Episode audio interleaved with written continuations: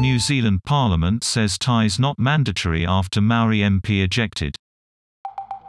A Maori MP is allowed to address the chamber a day after being ejected for not wearing a tie.